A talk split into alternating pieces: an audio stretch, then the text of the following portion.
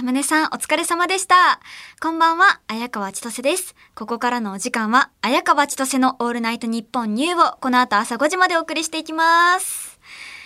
ねえ、終わっちゃったね、ゴールデンウィーク。いやー、まあ皆さん、最大じゅういちれんきゅうのお休みね、堪能しました？し、した人もいるかな？でもね、私は何連休だったかなな、もう数えたくもない何連休とかあったかなっていう感じなんですけど、あのこの仕事はねゴールデンウィークとかあんまり関係ないから、特になんかゴールデンウィーク終わっちゃったとかそういうの感情はね全くないです何の感情も芽生えないっていう、終わっちゃったねどんまいどんまいっていう感じ。そう、まあ、皆さんはこう悲しみに暮れてる頃かな。大型連休の最終日ってね、まあ、分かりますよ。終わることの悲しみがあるから、なんか最終日だけはちょっとね気分がめちゃめちゃ沈むっていう、だから休みではない気分的にはもう次が始まっているっていうね。明日から学校とか明日から仕事って思うのは、学校とかもうもう行っちゃってるんですよね、心がだからもう次の日朝起きたらもう行きたくないみたいな、あのもう帰りたいってなるの分かります仕事行ってないのにもう帰りたいとかちょっと思っちゃう時もありますよね。だからじゅういちれんきゅうは本当はじゅうれんきゅうなんですよ実は連休は土曜日に終わっています。お疲れ様でした。このラジオはね日曜のさんじごじの生放送ですから、今リアルタイムで聞いてる人たちは連休終わらせたくなくて寝てないでももう終わってるんですよ。ゴールデンウィークは終わってることにも気づかずに、まだ私のラジオを聞いて終わってない終わってないって自分に言い聞かせている。でもお疲れ、もう終わったよもうこれ終わったら仕事だよどんまい。寝たら終わるからね、休みに最後までしがみついてる状態、なんか行かないでよ悪いところあったら直すからってもう泣き叫んでるんでしょうね。もう醜いですよ、そんな諦めましょうそうしてたら後ろからよーって首根っこつかまれるんですよ。月曜日で怖っ、悪魔じゃないですか。だから月曜日みんな嫌いですよね。かわいそう、月曜日嫌われちゃって、土日が休みなばかりに、しかも大型連休ってなるとねみんな憂鬱すぎて月曜日なんて来るなって絶対思ってる。まあでも首根っこつかまれるんですよ、黒ずくめの月曜日に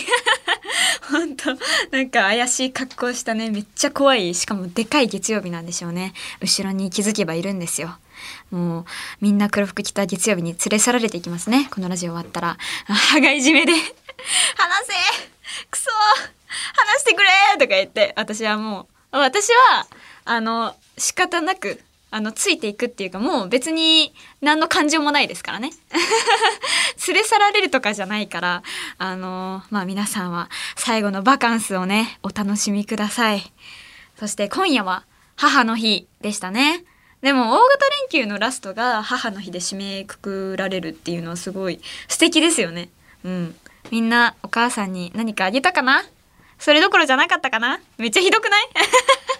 それめっちゃひどいよね。自分の連休が最後だからって母の日何もしないとか、それはひどいですよ。ちゃんと何か最終日ぐらいは母の日に使ってあげてもいいんじゃないでしょうか。えー、でも ライン するだけでも全然違いますよ。してあげた？みんなみんなしてあげた？皆さん。私はねあのあれですよ、私も愛媛にお母さんがいるので直接何かしてあげられるようなものじゃないんですけど、あの基本私はね人生お母さんに任せてるタイプの人間だから、まあ何かしらねあのもう感謝を表さないと返せない返せないぐらい感謝してもしきれないようなことを毎回してもらってるんですけど、まあ、最近最近ではないか、あのあるエピソードがあってですね、あの愛媛にいる時に、まあ、出かけて出かける時にお母さんにこのサンダル歩きやすいからこれ履いてみてって言われて、そのままそのサンダルを履いて出かけたんですけど、なんかやっぱりちょっと歩きにくいなって、初めて履くサンダルだったから歩きにくいなと思ってちょっとこの靴買いたいなって思ってた矢先に ライン でやっぱりあのサンダル歩きにくかったかなって他のサンダル持っていくよって ライン が来てて、優しい。私のしかも何も言ってないんですよ。私なんかちょっと行きにくいかなって思ってたぐらいで、別にあの今から帰れることもなんか変えられないし、だから、まあ、普通にこのまま出かけようかなって思ってたところ、お母さんからちょうど ライン が来て、でお母さんがそのあの私と買えるサンダルを持ってきて履いてきて、で私はその靴とお母さんが履いてきた靴を交換して、そのままお母さんは家に帰るっていうそう、私も途中まで家に戻ったけど、お母さんがこうちゃんと家から靴を履いて持ってきてくれて、それで交換して、もうそれはすごい感動しましたね。やっぱ家族だなって、なんか分かってくれる、なんか自分が思ってることを言わなくても分かってくれて、しかも優しいっていう、それはすごく感動したエピソードでね。なんかいつもお花とかねあげたり一緒に出かけたりとかしてたけど、まあ、実家から出てねなかなかできないから、まあ、今日はね理想の母の日プランを考えようと思って、お母さん東京に呼んで出かけるとしたら何しようかなって考えて、なんか私のお母さんは可愛いものが好きで、なんかしかもちょっと芸術センスもあるような母なので、美術館とか一緒に行ったりとか、そう、あの愛媛の美術館とかも一緒に行ったりとかよくしてたので、東京の美術館連れてったら絶対喜ぶと思うので、あの美術館連れてったり、上野の美術館とかいいなって。それでその後はアフタヌーンティーにちょっと連れて行きたいなって。なんかレストランとかよりもこうスイーツ、甘いものがお母さん好きで、でだからアフタヌーンティーでちょっと高級なアフタヌーンティーに連れて行きたいなと思って、私一回お母さんが東京に遊びに来た時はフォーシーズンズホテルのアフタヌーンティーに逆に私が連れてってもらったんですけど、それはすごいあのバレンタインの季節かな、だからあのショコラのアフタヌーンティーで、もう私の大好きなチョコですよ。だからめちゃめちゃ嬉しくて、それのお返しも兼ねて連れて行きたいなって。どこがいいかな、なんかリッツカールトンとかニューオータニとかいくらするんだろう。えー、ひえってなる額でしょうね多分、えー、あとはあの日本放送の近くのホテル、ペニンシュラホテル、全然行ったことはないけど、なんかあの打ち合わせで聞いてみたらペニンシュラホテルのアフタヌーンティーがいいよみたいな、いいよっていうかなんかすごい高級そうで可愛いよって言ってたので、それも一つ候補に何百万何百万するんだろうね何百万じゃないの？もう何百万で安い方みたいなコースがあって、どんどん高いともう何千万みたいな、ペニンシュラだよ、もう全然わからないけど絶対さんけた、すごいもう 3, 3桁万円みたいな、絶対そうだよ、全部金全部金のスイーツが乗ってて、金箔がねもう施されてて、いやすごいですね。多分それお母さん連れてったら、え、何これってちょっと恐れるんじゃないですかそうですね、リラックスはできない。こうまずアフタヌーンティーをどう食べるか、これもう普通のアフタヌーンティーの食べ方ではないんじゃないかってちょっと疑っちゃいますよね。しかも周りの人とかがいたら周りの人を見ながら食べるっていうどういう食べ方をするのかって。いやまあペニンシュラ絶対そんぐらいするんじゃないですか。でもそれくらいお返ししなきゃ割に合わないくらいね、いろいろやってもらってますからね。こうアフタヌーンティー連れて行って、それで私の、まあ、予算めっちゃ超えてますけどね予算超えてるからもう今後めちゃめちゃ貯金しないと何もできないぐらいそこで使っちゃうけど、それで解散ですよ、もう何もできないからアフタヌーンティー食べてもうお金すっからかんで解散ってなると思います。私の理想の母の日プランね、それはペニンシュラのアフタヌーンティーということで、それか私の二重跳びが現役であるところを見せる、これどうですかいやもう公園でね、そうそうそう公園であの私がジャージ姿で登場するんですよ。ちょっと公園で待っててとか言って、私が家にこうやって走ってってジャージで縄跳びを持って登場っていう。なんか先週私が二重跳びいっぱいできるって言ったら エーディー の西さんが走って縄跳び持ってきてくれて、いやあんま喋ったことない人のなんか謎の積極性ねめっちゃびっくりして、あれ非常に怖かった。もうあれえやらせるのみたいなちゃんと飛びましたよ。なん何回かな、何回でしたっけ。あ、にじゅういっかいって言ってたわ。そう、西さんはにじゅういっかいって言ってたけど、実はそれはなんか助走の時のあの一重跳びも加算されてて、本当はじゅうきゅうかいだったらしいです西さん西さんねえ謝ってます本当にもうあれなんかにじゅういっかいも飛べてたかなってその時思ったんですけど、何も言わなくて、やっぱちょっと少なかったね。本当はじゅうきゅうかいだった。でもお母さんに見せるってなったらちゃんと練習して挑みますよ。もうごじゅっかいとか、お母さんずっと見てるっていうその間結構時間ごじゅっかい飛ぶ時あるけど、ずっと見てて数えてくれてるかもね。そうそうそう、もう二重跳び今でもガンガンできたから、こっちでも元気だよって意味を込めて、こう東京に来てくれなくてもビデオレターにして送ったりしたいですね。なんか飛びながらお母さん私は元気ですっていいじゃないですか。もうもうビュンビュンビュンビュンビュンお母さん私はもうめっちゃ元気です今何回です怖い心配しちゃうね。すぐ実家帰ってきなさいって言われるかもねしかも多分深夜に撮る私夜に撮ると思うなんか昼公園人いっぱいとかだったらちょっと恥ずかしくて、しかもちょっと声も出したいからね、深夜に撮るめっちゃ怖いよね。多分すぐ実家帰ってきなさいって言われるね。いやペニンシュラで二重跳び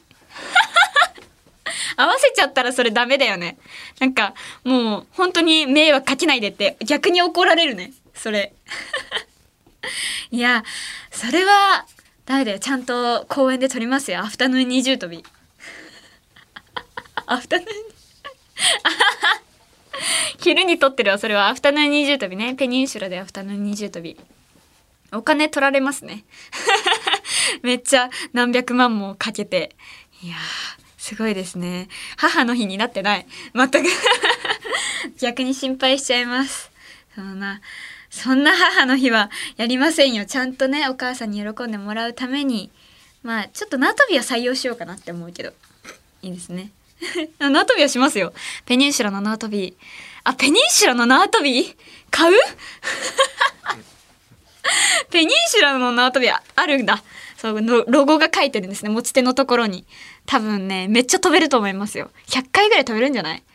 多分ペニンシュラ高級だから、ヒュンヒュンって音もめっちゃ高級だしめっちゃ飛びやすい。いいですね。それにもお金かけちゃって出費すごくないですか高額な縄跳びあるのかな。でもありそうですよね、競技用とか。競技用競技はそんな高くないかな。あの金箔とかありそうじゃないハイブランドのコラボとか、あーグッチとかありそうじゃないですか。やりそうやりそう。なんか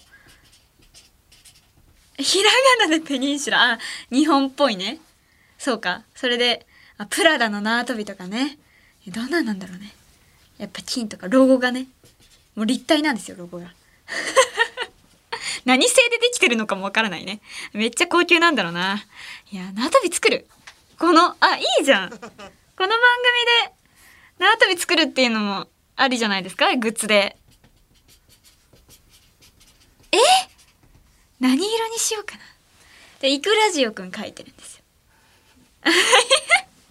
イクラジオくん書かないとやっぱキャラクターだから、この番組のロゴとイクラジオくんが書かれてて、オリジナル縄跳びを作ってお母さんに送る。これはいつか実現したい母の日のプレゼントですね。いいじゃないですか。多分これはお母さん喜びますよいいですね。はい。そして私あの東京駅のプリティリズムに行ってきたんですよ。めっちゃ唐突ですけど、私これずっと言いたくて、いっしゅうかん、先週言ったのか、先週子供の日でプリティリズムがめちゃめちゃ好きでした。私あの小学生の時に友達と共有することなく黙々一人でやってたプリティリズム、これが東京駅のあの東京駅のなんだろうキャラクターストリートのところにプリティリズムプリティストーンっていうストアがあるのかな、プリティリズムのゲームの、そこにプリティリズムのあのゲーム機があのいっきだけ置いてあるっていうことで、それ行ってきますって言ったんですけど、有言実行でちゃんといっしゅうかんの間に行ってきましたよ。ゴールデンウィークをね、あ、まあ仕事の帰りか、仕事の帰りに行ったんですけど、ゴールデンウィーク真っ最中だったからほんと人多くて、なんかいろんなキャラクターのストアがあるんですよ。プリティリズムのストアだけじゃなくて、だからめっちゃ人を避けながら行ってね、しかもプリティリズムのあのゲームをやるための列並んでました。めっちゃでちゃんと並んでにじゅっぷんぐらい並びました。いやめっちゃ並びましたよ。 ま, まさかここで並ぶと思ってなくてあ、客層は、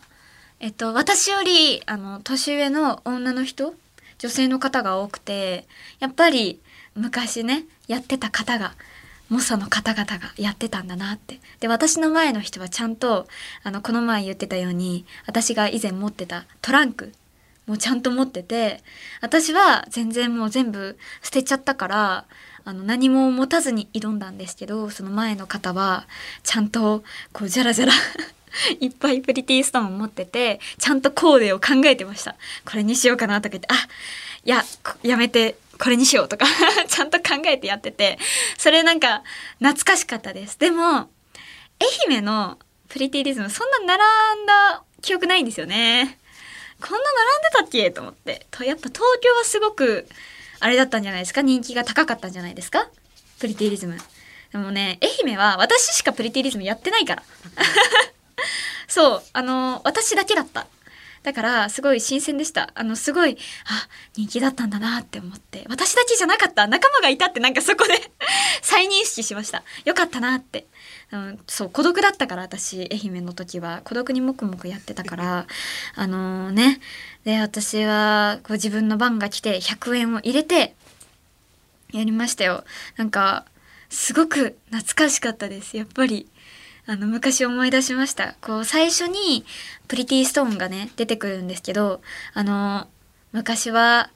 すごいこの何色のストーンが出てくるかとか、どんなコーデが出てくるかとか全部ランダムだったから、もうそれが一番楽しみだったんですよ。ひゃくえん入れて何が出てくるか、レアが出てきたらラッキーみたいな、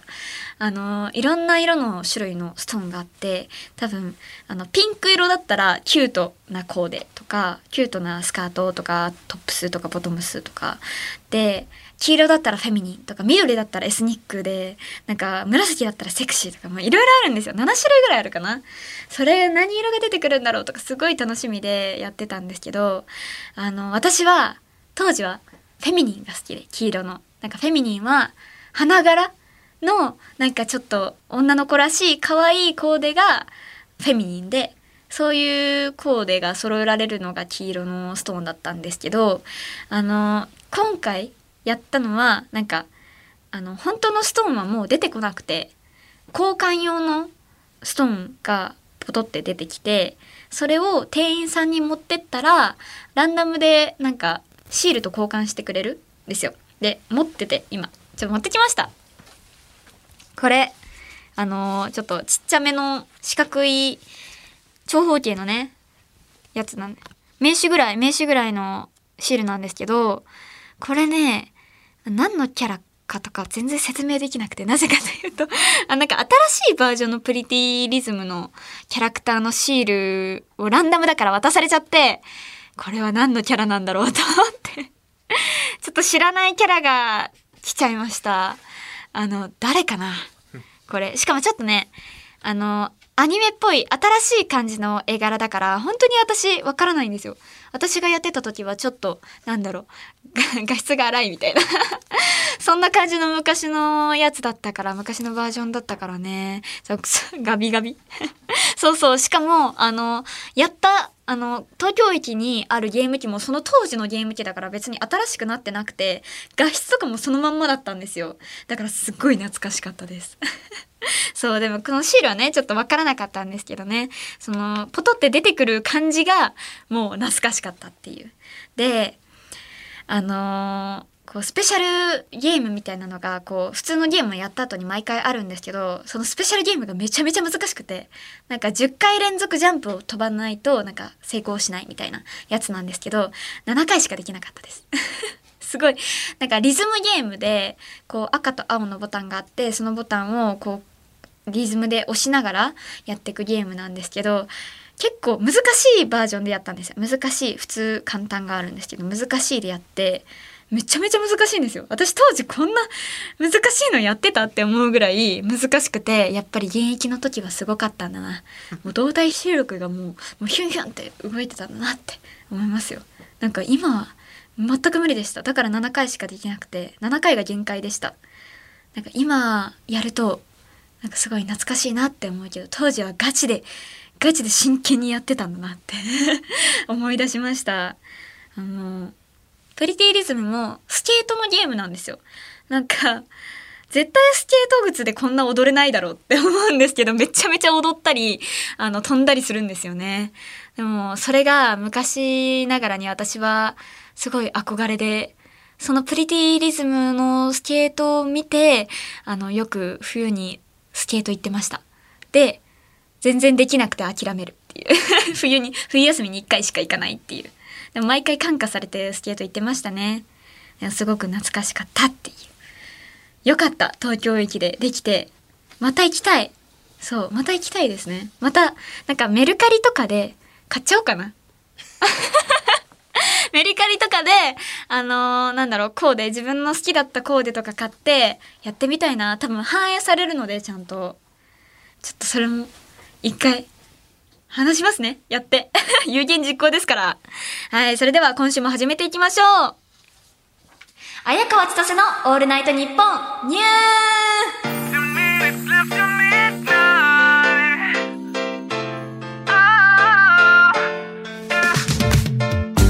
ー。改めましてこんばんは、綾川千歳です。毎週日曜日のこの時間は綾川千歳のオールナイトニッポンニューをお届けしています。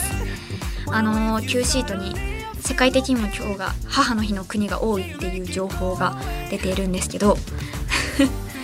ね、まだ載ってるよ情報は。まだね、毎回ここに引きあること書くのやめてほしいんですよね。読んじゃうんですよ。母の日情報まとめって書いてますから。なんか日本は毎年ごがつのだいに日曜日で、なんか世界中に母の日はあるけど世界的にもこの日が一番多いらしいです。だから世界でもごがつのだいに日曜日ってこと。えー、すごい知らなかった。で日本の場合発祥はアメリカで、日本に広めたのは青山学院で教えていた女性宣教師たちでとかめちゃめちゃ書いてるんですけど、すごいですねやっぱり上村さんはこんなことも書いて。なんかね、当時のなんかあの母の日の行事の新聞記事とか書いてるんですよ。昔の読めないけどなんか昔すぎてこんなことも載ってる、ね、昔は行事的な意味合いが強くて、なんか野外イベントが行われてたらしいですよ。何するんだろうね。なんか今でいうトークライブみたいな、中リーサさんみたいな方が来て母フェスあるね絶対。そんな感じなんじゃないですか。なんか種類は違いますけど、なんか花を贈るのは世界共通みたいですよ。なんかオーストラリアは菊の花、あの日本はカーネーションで、オーストラリア菊の花で、フィンランドはミニバラで、へえ、タイジャスミンらしいですよ。えー、すごい。やっぱり違うんですね。なんで日本がカーネーションなのかわかんないんですけど、ネパールはえっと母親に甘いお菓子、卵、果物などのプレゼントで、え、花じゃない、ネパールは花じゃないらしいです。へえ、なんかいろいろいろいろ書いて読みたくなっちゃうけど日本はカーネーションで、花言葉なんか黄色は軽蔑だからあげない方がいいらしいですよ。えー、そんな意味がある色をそもそも売らないでほしいけどね。買っちゃうじゃないですか。だって花屋さんに花言葉って書いてないですよね全然。なんか花の名前しか書いてないから買っちゃうよね。黄色のカーネーション見たことないけど、軽蔑してる人に花を送んないしね。めちゃめちゃ煽ってるじゃないですか。はいとか言って実は調べたら軽蔑だったみたいな。めちゃめちゃ嫌だなそれ。なんかまあそんなね、まあ、今夜はそれくらいかな。梅村さんの Q シートはそういうなんか画像もあってちょっとかさ増ししてるけどちょっと減ってきてるんですよ。着実にいい傾向ですよ。こっからもうゼロゼロ分目指していきましょう。まあさあ生放送ということでリスナーの皆さんもメールで参加してもらいたいと思います。リアクション感想メールお待ちしてます。ファックスはお待ちしてません。受付メールアドレスはあやかわアットマークオールナイトニッポンドットコム、あやかわアットマークオールナイトニッポンドットコム。番組ではツイッターハッシュタグもあります。ハッシュタグあやかわちさせ エーエヌエヌ ニューでたくさんつぶやいてください。あやかわちそせは漢字であやたかのあや、サンフランシスコ川の川、ちそせ飴のちそせであやかわちそせ、ニューはアルファベットの エヌ でニューです。サンフランシスコ川はブラジルにあるんですよ。全長 さんぜんひゃくろくじゅっキロメートル で南米でよんばんめに長い川です。でアメリカのサンフランシスコとは全く無関係です。へえ、知らなかった。ちなみにサンフランシスコにもサンフランシスコ川があるんですけど、ブラジルのサンフランシスコ川とはなんかさんで区切られてるから、ブラジルでさん点フランシスコ川なんですよブラジルは。でアメリカは普通のサンフランシスコ川だからちょっとそこが違うんですね。ブラジルとアメリカで名前の意味とか違ったりするんですかね。でもちなみにこれまで紹介した川に比べてウィキペディアが全然充実してないんですよ。なんか調べたらろく行しか書いてなかった。すごくないですかろく行。だって多分アメリカのはもっと書いてるんですよね多分。ええなんか全然書いてない。ちなみにアメリカの方もまた書いてなかった。ええー、てかサンフランシスコ川はどちらも皆さん興味がないようででも私が調べたら写真めちゃめちゃね綺麗だったんですよ。なんか観光地にもなりそうなぐらい、しかもよんばんめですよ南米で。だからなんかめっちゃ有名そうだったけどろく行しか書いてなかったね。情報が少なすぎるっていうね。え長いけど川ファンに刺さってない川もあるんですね。なんかディレクターの梅村さんにこれは書いてもらった方がいいんじゃないですか。ウィキペディアこれ何でも知ってるからね。ちゃんとノートに書いてるからこのろく行よりもいっぱい書きますよね梅村さんだったら。書いてくださいよウィキペディ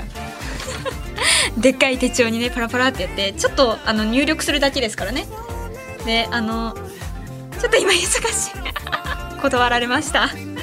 てことであやかわちさせのオールナイトニッポンニュー、ぜひ最後までお付き合いください。ここでいっきょく、平賀幸恵とホームカミングスでカントリーロード。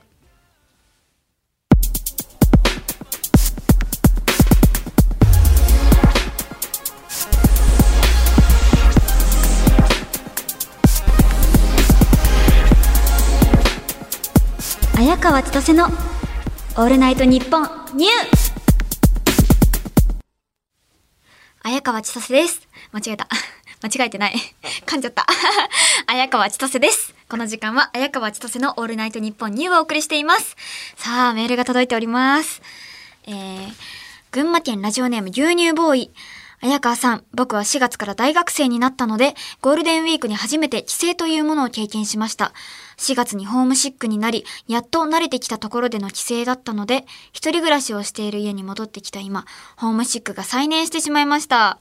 またゴールデンウィークのとある日には、いとこの結婚式に参列しました。人生で初めての結婚式参加だったので、とても楽しかったです。綾川さんは結婚式に参加したことはありますか？おー、なんか。二つ話題がありますねホームシックは再燃するよね。わかる。私もホームシックになったりならなかったりっていういろいろありますけど、結婚式はありますよ。いとこの結婚式私もあって、でもその時は中学生の時だったから自分でご祝儀とかそんな全然何もせず用意せずに全部お母さん任せでしたね。またでも中学生の時だったからそれはまあ許してください美味しいご飯を食べれて嬉しかったっていう思い出があります。でもね、なんかあのカラオケコーナーみたいな結婚式だったんですよ。でなんかお相手のご家族の方々はなんかカラオケめっちゃ歌ってたんですけど、綾川家は一人も歌わずっていうなんかすごいなんか家族のねあの性格が出たなって思いました。綾川家はそういうことをする人がいない、ちょっと全員もじもじしてね、しかもあの歌えよっていう人もいないっていうみんな穏やかなんですよ穏やかで、でももし私が歌うならゆいさんのねチェリーとか歌ってお祝いしたいな、もし次があるならちょっとその時は私ももじもじしてましたねそうそうそう、なんかもう本当に綾川家は誰も行かなかったね。でもあっちのあのお相手のご家族の方がずっと歌ってたんですよ明るくてめっちゃ明るくて、もうあの老若男女歌ってました。え、何歌ってたの？演歌とか歌ってたり、うん、そうあのお相手のお父様とかが演歌歌ったりとかね、なんか結婚式にまつわるソングとかじゃなくて自分が歌いたいものを歌うっていうでもすごく楽しかったです。そういいですね結婚式、えー、次ラジオネーム頭の上にボタン持ち。毎週綾川さんの川の説明が面白くて今週はどの川かなと楽しみにしております。しがつむいかの放送で上がってた黒い森についてですが、この森が黒いと言われる理由は植林されたドイツトウヒの木が密集して生えているため黒く見えることからそう呼ばれるようになったようです。へえ、そうなんだ。ちなみに番組内では燻製に触れていましたが、もう一つの特産をご存知ですか？その名もシュバルツベルダーキルシュトルテ。読めたよかったかっこ黒い森のさくらんぼケーキです。へー、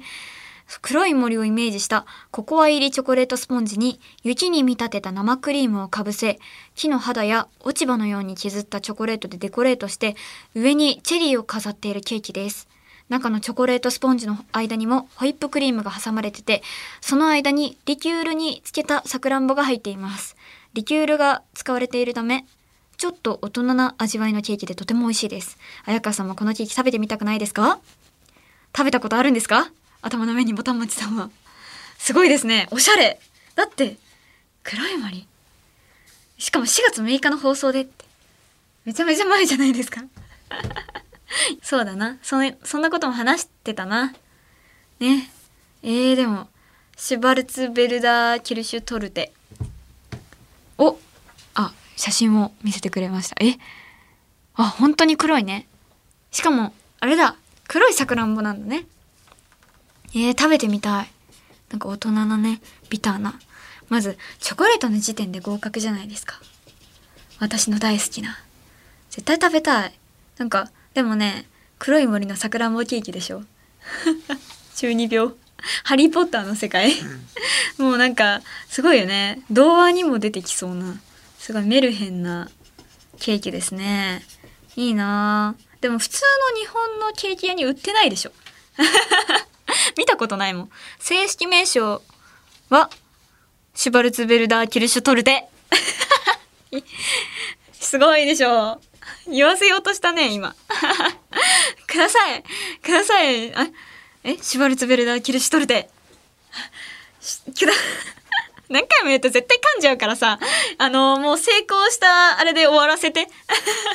シュバルツベルダーキルシュトルテください、言えました。じゃあもう送ってきてくださいよケーキ、食べたい、いつか食べたいですね。えー、次宮崎県ラジオネームストロール。あ、これはイクラジオくんの設定について送ってきてくださいました。イクラジオくんはお風呂上がりに化粧水を顔に塗るのがルーティーン、化粧水にもこだわっている。えー、もういいですけど顔の部分どこ顔はあるか、顔あるけどあれか、イクラの本体みたいなえ、イクラ全部本体だけどなんかお、なんか大ボスみたいな親分みたいなのが塗ってるのかないいですね。なんか美意識が高めで、なんでこの設定を思いついたんだろう、なんでだろう、ツルツルツルツルしてるから、化粧、それは化粧水を塗ってるからだみたいな。でもツヤツヤツヤツヤしてる方がねいいから、親分が、あーいいじゃん、親分がいくらにも塗るっていうね、ツルツルこうやってい、なんか一個一個塗ってる。かわいい、めっちゃかわいい。想像するとめちゃめちゃかわいいですね。お母さんが描いたあのにっこり笑顔の親分が優しい親分なんでしょうね。いいなあ。また別の設定も考えて。ラジオネームタロイモ。イクラジオくんは喜怒哀楽をイクラの色でも表現してくる。いいね。これあれでしょ、怒ると真っ赤になって、悲しいと青くなって、なんかでも青いイクラ食べたくないよね。どんなんだよ青いイクラって。真っ赤なイクラはあるけど、親分が怒るとイクラもこうふつふつしてくるんじゃないですか、赤く。めっちゃ可愛い。そういうキャラクターいそうですね。キャラクターっぽい設定ですね。いいな。うまいんじゃないですか皆さん。えー、宮崎県ラジオネームストロール。またこれもイクラジオくんの設定。イクラジオくんのライバルはホタテレビくん。いやこれね、新キャラ生み出しちゃった。また混乱するよ。だってイクラジオくんの設定決まってないのに、なんかホタテレビ出てきちゃったよ。ホタテレビ、ホタテのパカって開いたところがテレビね。いやしかもライバルね、戦おうとしてるし、なんか敵対視してるんだろうなイクラジオくんが。可愛いねそれは。でも新キャラ生み出すのはちょっと待ってほしい。まだまだイクラジオくんの設定ちゃんと考えてからやろう。かわいそうだ。まだね我慢してください。もこれはもっと膨らんでからにしましょうね。はい、それではこちらのコーナーに参りましょう。大人。まもなく二十歳を迎える私、綾川千歳に、番組をお聞きの大人リスナーの皆さんから、大人とはこういうものであるという指標を送っていただきます。大人とは一体何なのか、今夜も学んでいきましょう。えー、大阪府ラジオネームノーマルの丸。大人とは、外で堂々とサングラスをかけられる人である。あー。でもサングラスを街中でねかけて颯爽と歩いてる人見るとめっちゃかっこいいですよね。私サングラス持ってないんですよ。今まで自分のサングラス持ったことないですね。あの夏までに買おうかな。じゃあいいんじゃないですか。夏までにいっしゅうかんいっしゅうかんごまでにはちょっと厳しいんで使わないしまだ。あー、夏までに買ってここでかけていいやります。サングラスかけて。あ、どんなの欲しいかなサングラス。えー、でも海外セレブみたいな、ちょっとなんだろう、でっかいやつね。でっかいやつが欲しい。なんかしかもちょっとねおしゃれに、なんだろう、アクセサリーがちょっと横についたやつ、わかる？あ、めっちゃでかくてね、顔をめっちゃ覆うぐらいでかいやつ、大きいやつ、あれちょっと欲しくて。セレブぶって私は読みますよ、うん、ほら。いやでも読めるかな、読めるんじゃないですか。いでも文字が黒いからね。試してみましょう。夏までに買ってきます。有言実行ですから。えー、次ラジオネームジョン・タイガー。大人とは行列に並んだ時に前後の人と仲良くなるものである。大人すぎる。これ難易度高くない？これ大人の皆さんはできるんですか？本当にできる？うなずいてる人もいるし、できないっていう、首をかしげている人もいるっていう、変な人じゃないそれ。すごい並んでますね。あのあのいつから並ばれてるんですかとかね、どこから来られたんですかとかめっちゃ聞く人。いや私だったらちょっとあれ、えめっちゃ話しかけてくんじゃんってなるけど、雑談できるのはまあすごいですよね。どうですか。いやプリティリズムの時はもう全くもうスマホ触ってましたよ。いやスマホ神ですよ。スマホないとね気まずいですから。気まずいからちょっとスマホ触ってるっていうところもありますしね。いやーこれ話しかけられる人すごいんじゃないですか。もし話しかけるなら、あプリティリズムやられてたんですかとか昔話で、あそれだったらちょっと盛り上がれるかな。次は次は何時ですかとかなんか言うんでしょうね。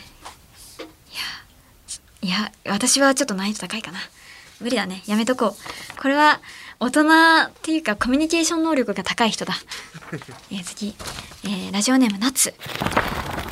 大人とは出張帰り新幹線の駅から家まで躊躇なくタクシーに乗ることである。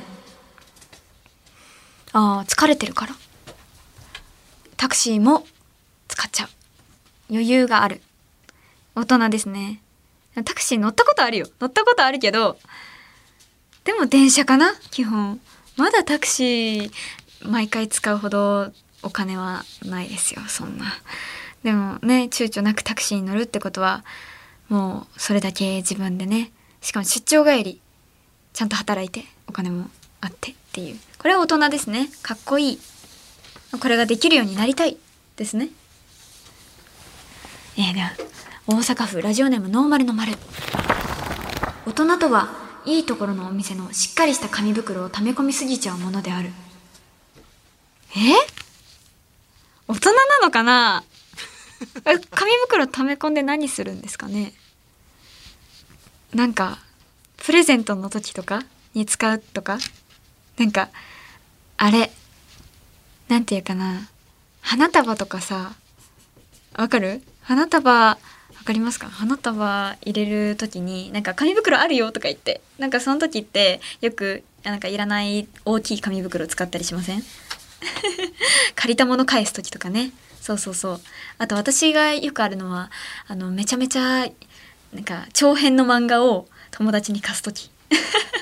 それはねめちゃめちゃ大きいやつじゃないと一気に貸したいから、そうめちゃめちゃ大きい紙袋使いますけどね。大人なのかな？微妙ですねこれ。えー、次大阪府ラジオネームノーマルの丸。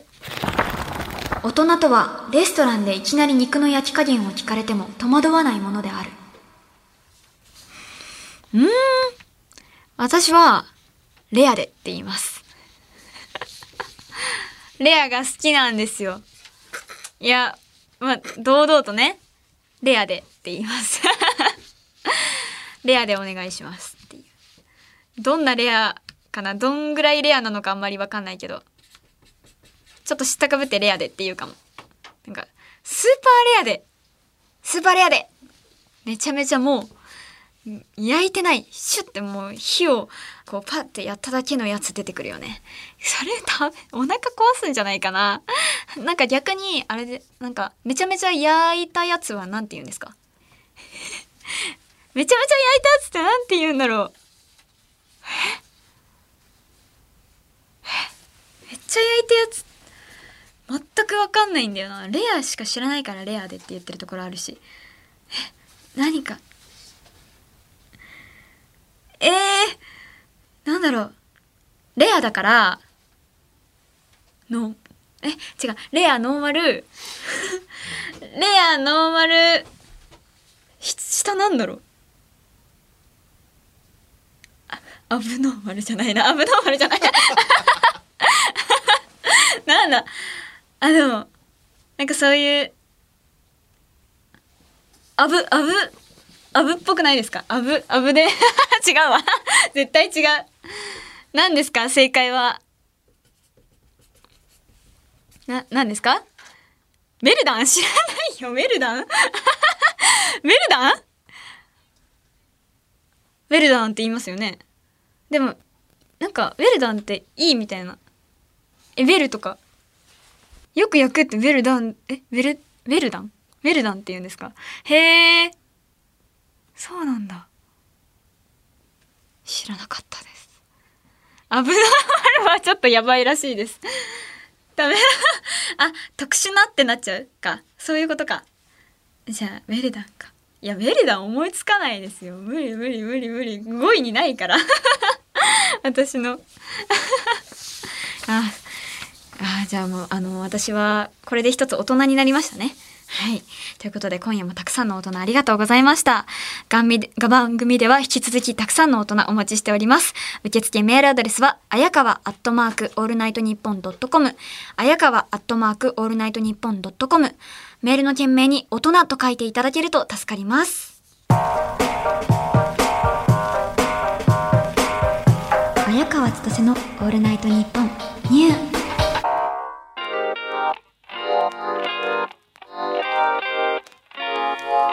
お送りしてきました綾川千歳のオールナイトニッポンニュー、そろそろお別れのお時間です。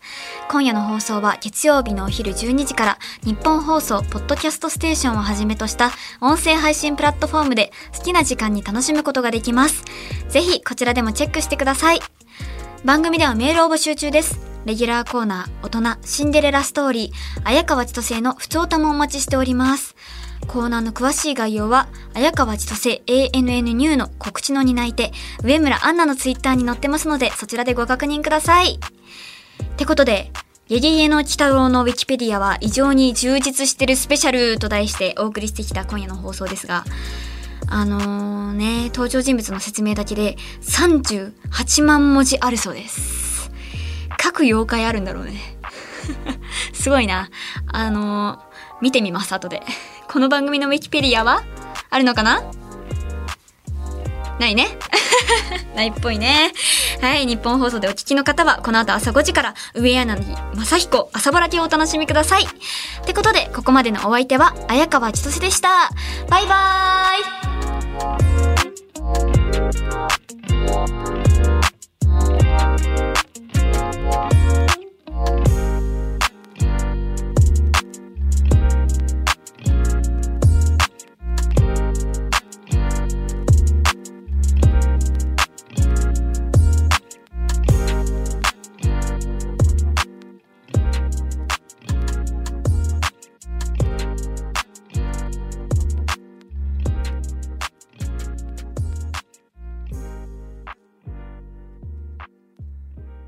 綾川千歳のオールナイトニッポンニュー。